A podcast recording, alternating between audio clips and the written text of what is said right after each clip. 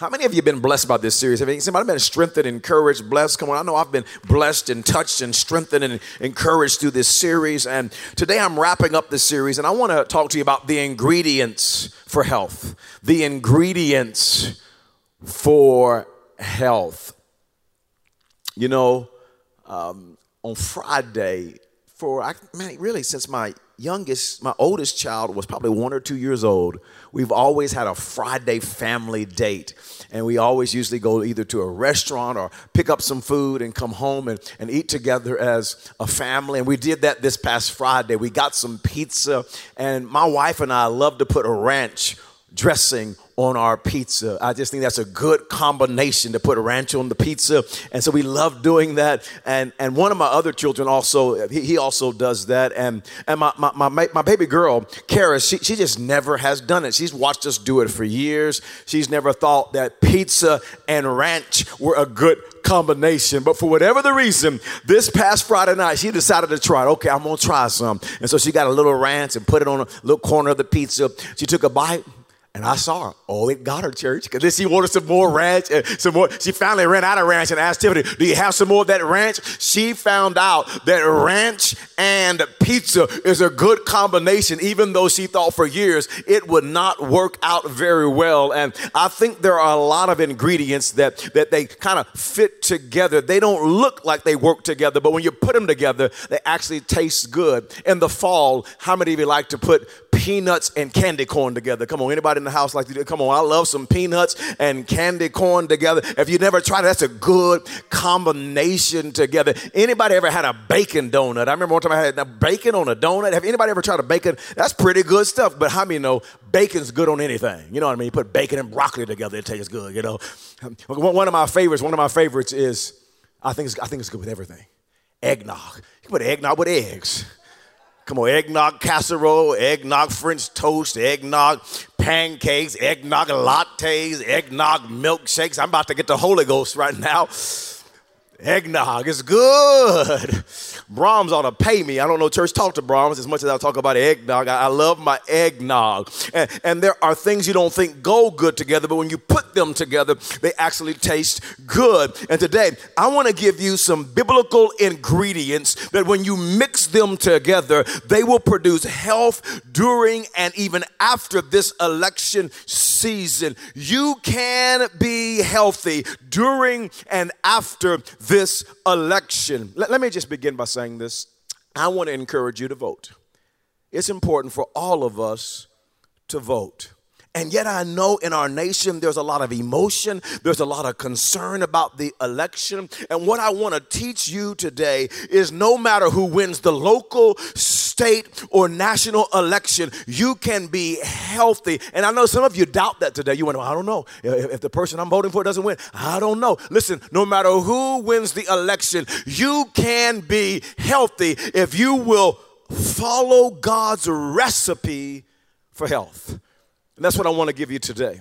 I want to give you God's recipe for health. And the apostle Paul gives this to us in 1 Timothy chapter number 2. And what I want to do, one of my favorite ways to preach God's word is verse by verse by verse. I, I, don't always preach that way, but, but I do enjoy preaching verse by verse, and I'm going to do that today. I'm going to unpack for you 1 Timothy chapter 2, verse 1, verse 2, verse 3, verse 4, and verse 5. And we're going to get this recipe. Verse 1 says this I urge, that's big already. I urge, I, I plead, or I, I beg, then first of all, not last of all, not our last resort after we watch or read the news or talk to friends or go on social media or when everything else fails. He said, No, no, no, no. I urge you first of all, then, before you do anything else. Here's what he says petitions, prayers, and intercession. He says, I want you to pray first. That's what we call it around People's Church. You got to pray first. And he goes on to say, and thanksgiving be made for all people. And right there in verse one, Paul gives us two ingredients. If you will combine those together, you can stay healthy in the middle of this election and at the end of this election, you can be healthy. Let me give you those two ingredients. Number one, pray for all people. Pray for all people. Paul said, I urge you first of all, that petitions, prayer, and intercession be made for all people. Come on, everyone, shout all. Come on, just write it in the in the comments right there in the chat line. Just write the word all, all, all. And I want you to understand this. Because because I, I know some of you better than you think I do. Because I know some of you are already thinking, well, Pastor, I'm going to pray for all the people I like.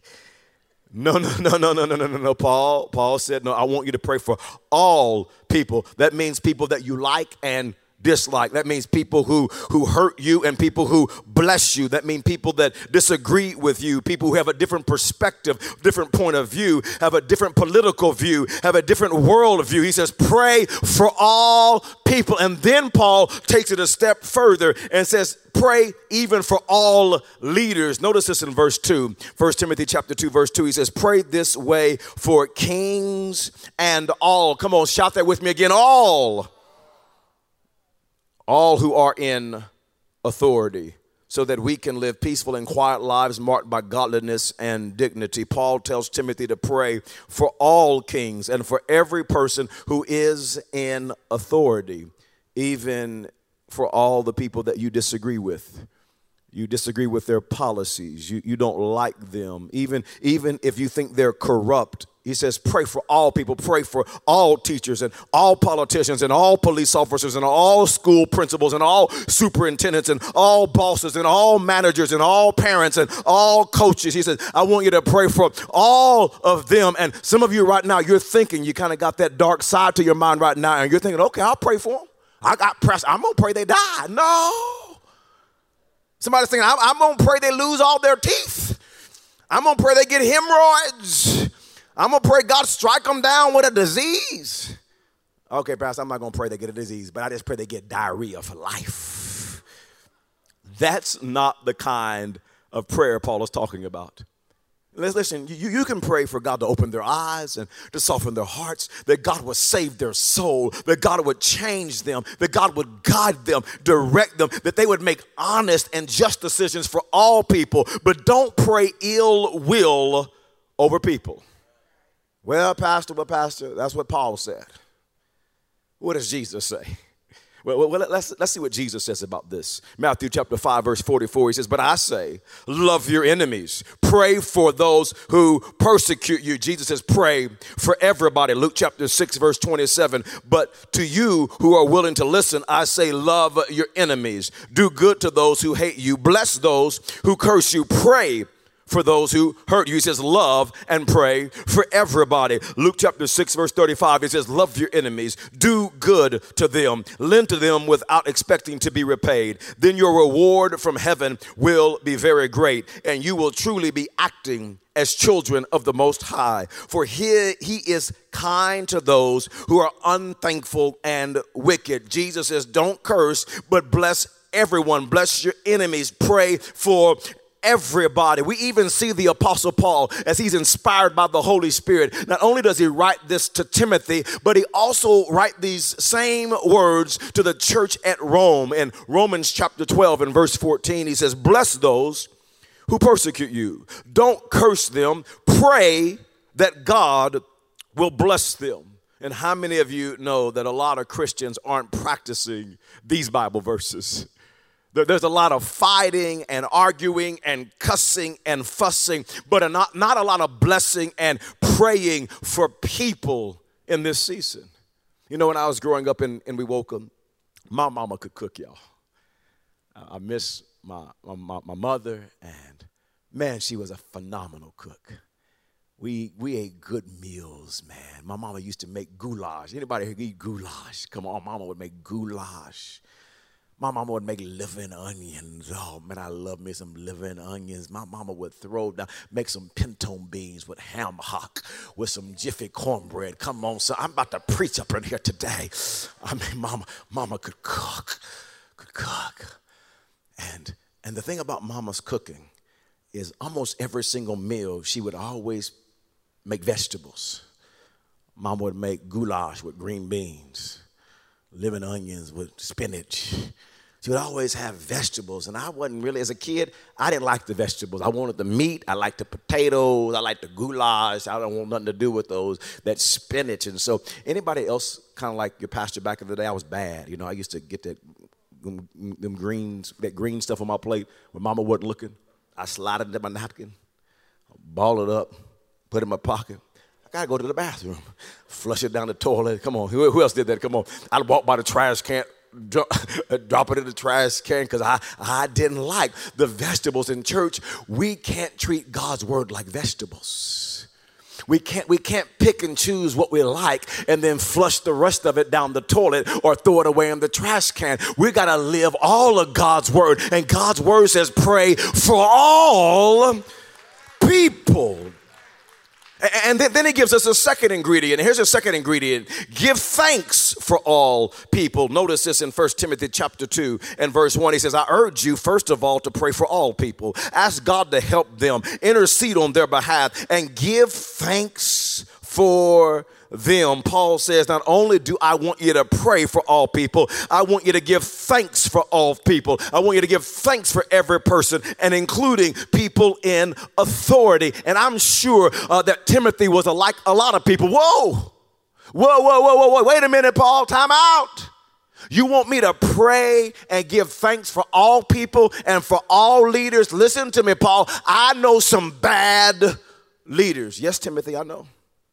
But I want you to pray and give thanks to, for the ones you like and the ones you don't like, the ones you agree with and the ones you disagree with. You see, Paul was teaching Timothy don't allow a leader to steal your thanksgiving. Listen, listen, church, God has been way too good to us to allow any person or to allow any leader to steal our thanksgiving. If we don't maintain a thankful heart, we'll end up with a sour heart, and a sour heart will destroy our life.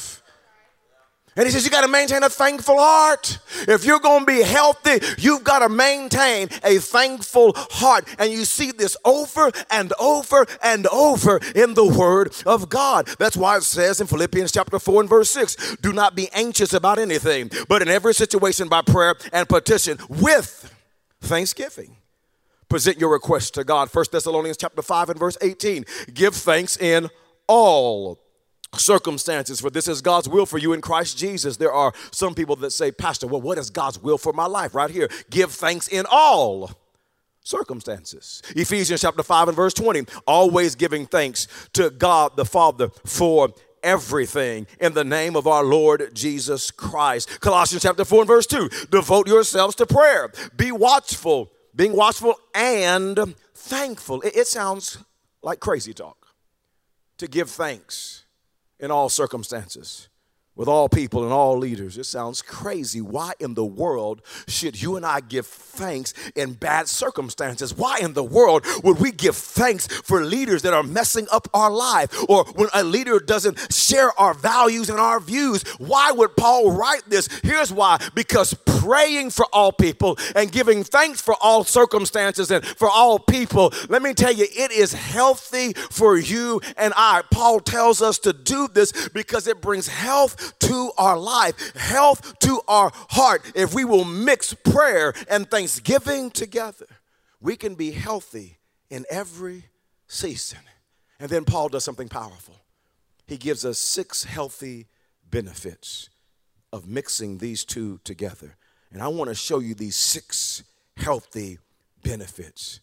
Here's the first one a peaceful and quiet life a peaceful and quiet life. Notice back in 1 Timothy chapter 2 and verse 2, he says, Pray this way for kings and all who are in authority, so that we can live peaceful and quiet lives marked by godliness and dignity. If you will pray and give thanks no matter who wins the election, no matter who is leading at your workplace, at your school, or at any other environment, you can have peace and quiet on the inside. Church, hear your pastor. You can have peace and quiet on the inside no matter what's happening on the outside. Your peace is not predicated on a person. Your peace is not predicated on a on a president. Your peace comes from God. Listen, the world didn't give it. And the world can't take it away. And the world allows what's happening on the outside to control what's going on on the inside. And right now, there's a lot of noise in our world. I mean, it's loud. People screaming and yelling and cussing and fussing and demonizing and canceling each other out. And right now, let me tell you what's on the inside of the world. That's what's going on. People are nervous, scared. You want me to stop doing that, don't you, church? I hear you. But that's what's going on in the inside of people. I mean, the world is just noise and it's loud, and they say, I can't have no peace. I, am anxious. I'm worried. I'm stressed out. Oh, I don't know. And I'm telling you, as a child of God, if you will mix prayer and thanksgiving, you can have prayer, you can have peace on the inside, no matter what's happening on the outside. Church, don't let a person steal your peace. Peace is yours from the Lord. A life marked with uh, that has peace peace and quiet. I want you to see a second healthy benefit and that is a life a life marked by godliness and dignity. Godliness and dignity. In 1 timothy chapter 2 and verse 2 he says pray this way for kings and all who are in authority so that we can live peaceful and quiet lives marked by godliness and dignity. Marked by godliness and dignity. I've got a lot of marks on my body I've got one right here on my hand. You probably can't see it, but years ago playing football, I uh, scraped top level layers of my skin off, and it, I got a big mark right there on my on my hand. I got another one right there, and I got another mark right here where I scraped myself right there, and another one where I scraped myself here, and just marks on my body. I got I got one on my stomach when I was a kid. I my, my, my stomach my, my, my stomach hit the stove and, and burned myself. I got still like a little mark right there on my stomach. I got I got marks on my my body. But can I tell you something about the marks on my body? They don't mark my life. You see, you can have marks on your body, but it doesn't mean it marks your life. And the question I want to ask you is what's marking your life? What is marking your life? Is your life marked by chaos? Is your life marked by fighting? Is your life marked by cussing folk out and acting crazy? Is your life marked by division and rudeness and hate and canceling people out and social media rants? Is your life marked by being a know it all? Is your life marked by only seeing things from your point of view? What's marked your life. When you mix prayer and thanksgiving, your life can be marked with godliness and dignity. Your life can be marked with the fruit of the Spirit. We want, as Christians, as people full of God's Spirit, to be marked with the fruit of the Spirit love and joy and peace and patience and kindness and goodness and gentleness and self control. God, if I'll mix prayer and thanksgiving, my life can be marked with godliness and dignity. Oh, it's healthy for us. I want you to see a third healthy benefit, and that is a good life. A good life. Notice what he says in verse number three, 1 Timothy chapter 2, verse 3. This is good and pleases God our Savior. And the Greek word translated as good carries this sense of health. This is healthy for us. When we learn to pray for all people, we learn to give, learn to give thanks in all circumstances and for all people. It's actually good for us. My family over fall break this last weekend went to Nebraska for a funeral. And, you know, whenever I get out of, out of town like that and spending time with my family, I get more undisciplined. And so I just started eating everything. We was hanging out in Nebraska and I was eating hamburgers and and French fries and, and Dairy Queen blizzards, and it was good. They took me to a place called Leo's Chicken. Uh, and man, that man, that was some good chicken, y'all. It's fried chicken I ate that fried chicken, and they said, they, I got some famous onion rings. I ate the famous onion rings, and they said, well, you want a, some some some appetizers, some gizzards? My brother-in-law asked me, do you want some gizzards? I said, yeah. I mean, I mean, no, they don't grill gizzards. Come on, they fried them gizzards up, and I ate me some fried gizzards. I mean, I just ate horrible, and I got back to Oklahoma City. I wasn't feeling all that great. I, I just eating all, all, all, that food, and all, just filling my, my, my body with grease, and uh, I wasn't feeling too good. And I, I woke up the next day and I didn't feel like working out.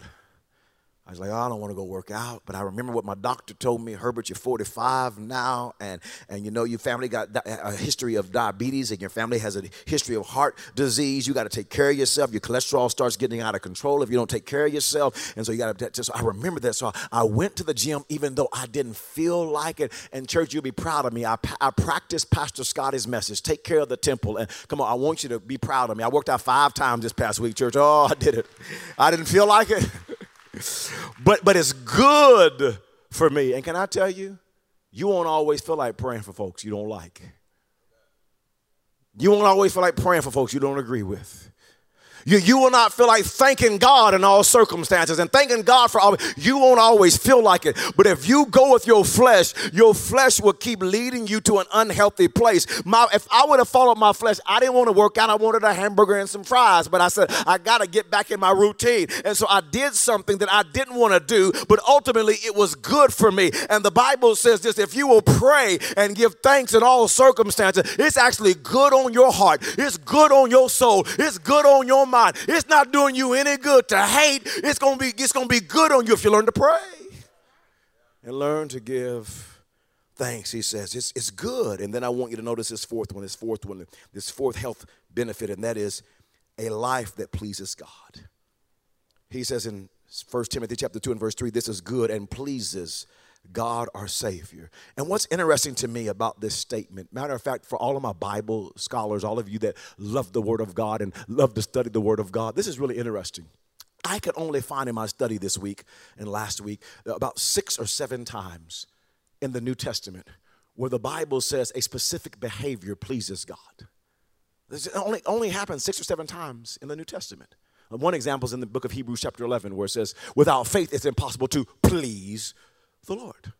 So there's just specific behavior uh, just a, a, few times in scripture where the bible just points that out in the new testament and and and two of those behaviors paul talks about right here and he says prayer and thanksgiving actually pleases the Lord. When we do those two things, we mix them together. He said it actually pleases God, our Savior. And whenever we do things, have behavior that pleases God, God places His favor on our life. If you want God on your side, if you want God to bless your life with His favor, listen, one of the ways that you do that is by prayer and thanksgiving. And he goes on to say in Ecclesiastes chapter 2 and verse 26, the scripture says, to, to the person who pleases God, he gives wisdom, knowledge, and happiness. Does anybody want some knowledge, wisdom, and happiness from the Lord? Come on. Some of y'all lying. I said, Who wants happiness and wisdom and knowledge from the Lord?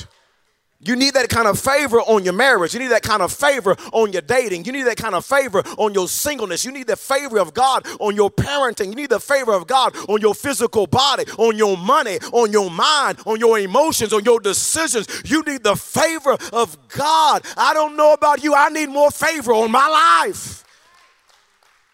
The favor of God. Favor with God is way more important than favor with man. I'm trying to figure out how I can please the Lord so I can get more favor on my life. Here's a fifth thing that he, he shares with us. Here's a fifth thing. We're looking at healthy benefits from mixing these two together. And the fifth one is a life that changes your world. A life that changes your world. Notice we're just walking down the text. First Timothy chapter 2, verse 4 says, Who wants everyone to be saved and to understand the truth. We pray and we give thanks for all people because God wants everybody to be saved. Church, our ultimate call as Christ followers is to win a lost world to Jesus. God wants to use you, He wants to use me to spread His love to all people. He wants us to be a witness to the world, not to whoop the world. God wants us to be a bridge, not a brick wall. He wants us to attract people to Jesus, not repel people away from Jesus with our life. And the devil wants to do the exact opposite. The devil wants you and I to antagonize instead of evangelize. He wants us hurting people and hating people and fighting with people instead of reaching people. And it's hard to witness to people that you're whooping. And the devil wants to sabotage our influence. And there are a lot of Christians that are flushing their influence down the toilet in this season. They're fighting and, and arguing with one another and tearing people down at work and at the ball games and family gatherings on social media. Media, they're antagonizing instead of evangelizing. And it's hard to antagonize and to evangelize at the same time. It's hard to crucify and testify at the same time. God wants us to be the hand of compassion, not the fist of frustration. Our biggest goal is not to whoop people is to win people. I love how the apostle Paul says it. He says it so eloquently in 1 Corinthians chapter 9 and verse 19. He says, "Though I am free and belong to no one, I have made myself a slave to everyone to notice why? To win as many as possible." Let me remind you there's a real heaven to gain and a real hell to shun. He says to the Jews, I become like a Jew. Why? To win the Jews. To those under the law, I became like one under the law, though, though I myself am not under the law. Why? So as to win those under the law. To those not having the law, I became like one not having the law, though I am not free from God's law, but am under Christ's law. Why? So as to win those not having the law. To the weak, I became weak. Why? To win the weak. I've become all things to all people, so that by all possible means I might save some. Our biggest goal is to win people, not to whoop people. And the devil wants to divide the church so that we ruin our witness to the world. The world is not attracted to a bunch of Christians fighting, arguing, and fussing and cussing each other out. That's not attractive to the world. Jesus says contrary in John chapter 13 and verse 35. He says, By this everyone will know that you are my disciples if you love one another. As committed Christians, we, I want you to understand this. What makes us different from the world is we don't allow our political fears to eclipse our eternal opportunities. And it's okay to have political opinions. In fact, we should be advocates for, for truth and justice and, and righteousness. However, how we do it matters. That's why the Word of God says in Ephesians chapter 4 and verse 2 be completely humble and gentle, be patient, bearing. I'm not talking to the world, I'm talking to the church right now. Bearing with one another in love. Make every effort to keep the unity of the Spirit through the bond of peace. And across the American church right now, there's not a lot of bearing with one another in love. There's not a lot of making every effort to keep the unity of the Spirit. But I tell you today at People's Church, we will be a church that weathers this divided season by loving each other, by being diversified and unified at the same time. And when I say diversified and unified, I, I think that goes over some people's heads. Let me tell you what I mean when I say we're going to be diversified and unified at the same time. I love being in a church where people are different from one another. I love being in a church where we don't all agree. I love the fact that we have different skin colors, political views, denominational views, all worshiping the same God together. That's what makes us diversified and unified at the same time. We're not all alike. And yet we're lifting up the same God together. And you know what the devil wants to do? That dirty, conniving devil he wants us to start feeling insecure and he wants us to retreat into homogenous little groups of people that, that all agree with us. You agree with me? Oh, I like you then. You don't agree with me? I don't want nothing to do with you. You don't see it the way that I say. I don't want anything to do with you. And the Bible says, no, no, no, no, no, no, no. Jesus says, eh, here's, here's how the world will know if you're my disciples, if you love one another. And sometimes to love one another, Paul says, you got to bear with one another in love. So, so sometimes what that means is you're going to share your differences and you're going to have to agree to disagree in an honorable, respectable way. And how many of you ever had some Christians? I'm not talking about the world. Any, have you ever had any church folk get on your last nerve? You know, you got to bear. You got ever, ever have somebody you know they're wrong, but they gonna argue like they right. You just, I want to just, I gotta learn to bear. We gotta learn to bear with one another in love because listen above all else we've got to we've got to protect the unity of God's church so we can be a witness to a world that desperately needs Jesus. I want you to see a sixth benefit. This this last one's my my, my, my favorite one. And I think for me it's the most important one a, a sixth healthy benefit of mixing prayer and mixing thanksgiving together and here it goes a life that keeps God in his proper place a life that keeps God in his proper place. And he goes on to write to Timothy in chapter 2 and verse 5 For there is one God. Come on, everybody shout, one God. Come on, write it on the chat line right now. One God. There's one God and one mediator who can reconcile God and humanity. The man, Christ Jesus. Paul says to Timothy, no matter who's in leadership, there's only one God. Church, no matter who wins the election, there's one God. His name is not Donald Trump or Joe Biden. His name is Jesus. That's my king. That's my God. Somebody shout Jesus. Somebody shout Jesus. Jesus is our King. Jesus is still Lord no matter who wins the election, no matter who wins the local, the state, the national elections. Jesus is still in control. He's still my King. Listen, my hope is not in a man.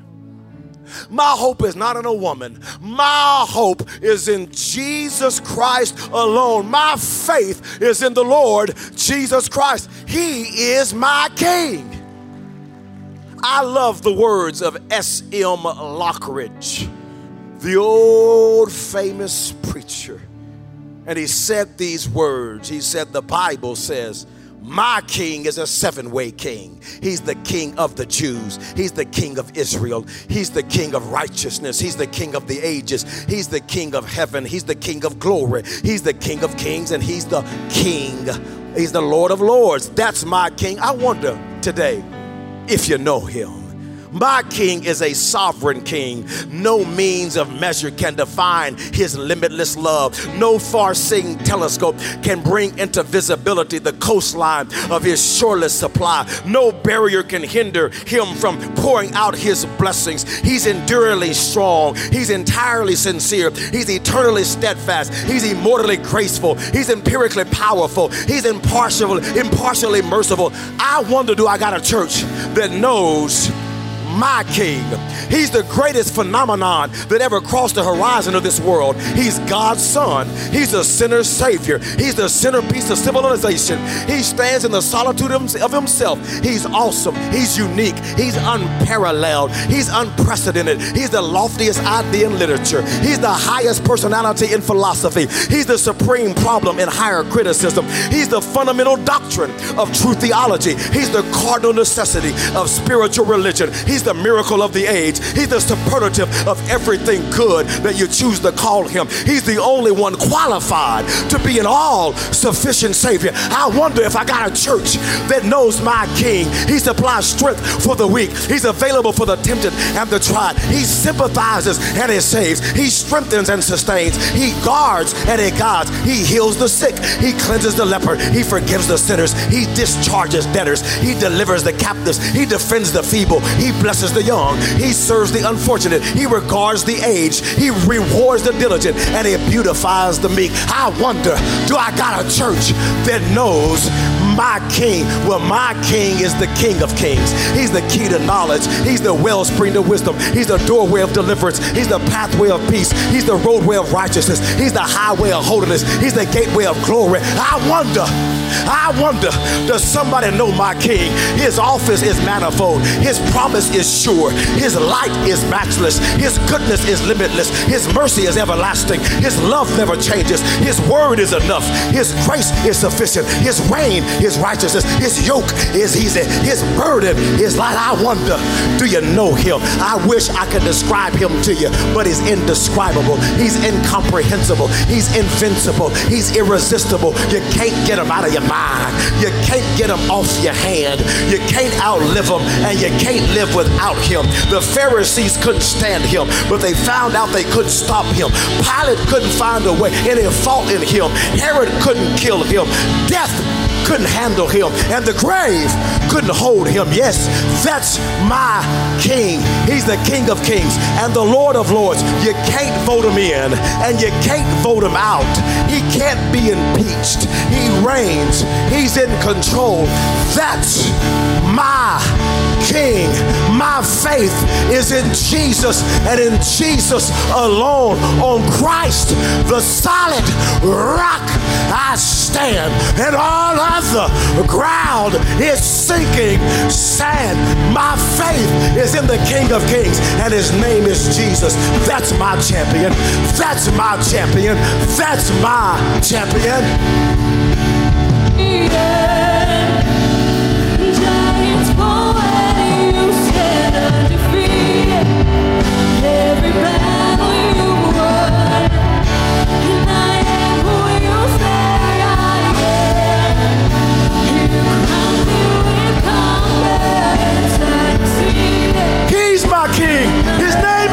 Jesus.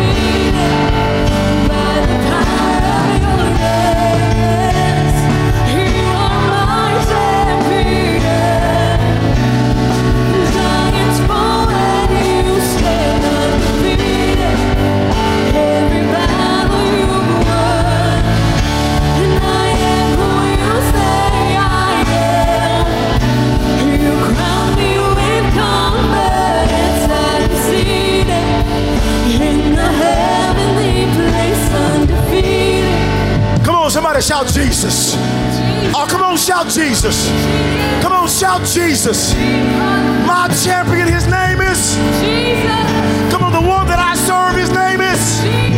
The one that I'm following, his name is. The one who's the winner is the winner of all winners. His name is. Hallelujah. We give you praise today, Lord. You're our King. You're our champion. You're the one we follow. You're the solid rock. Everybody else will disappoint us. Oh, but you'll never let us down. Thank you for being our champion. Have your way, Lord.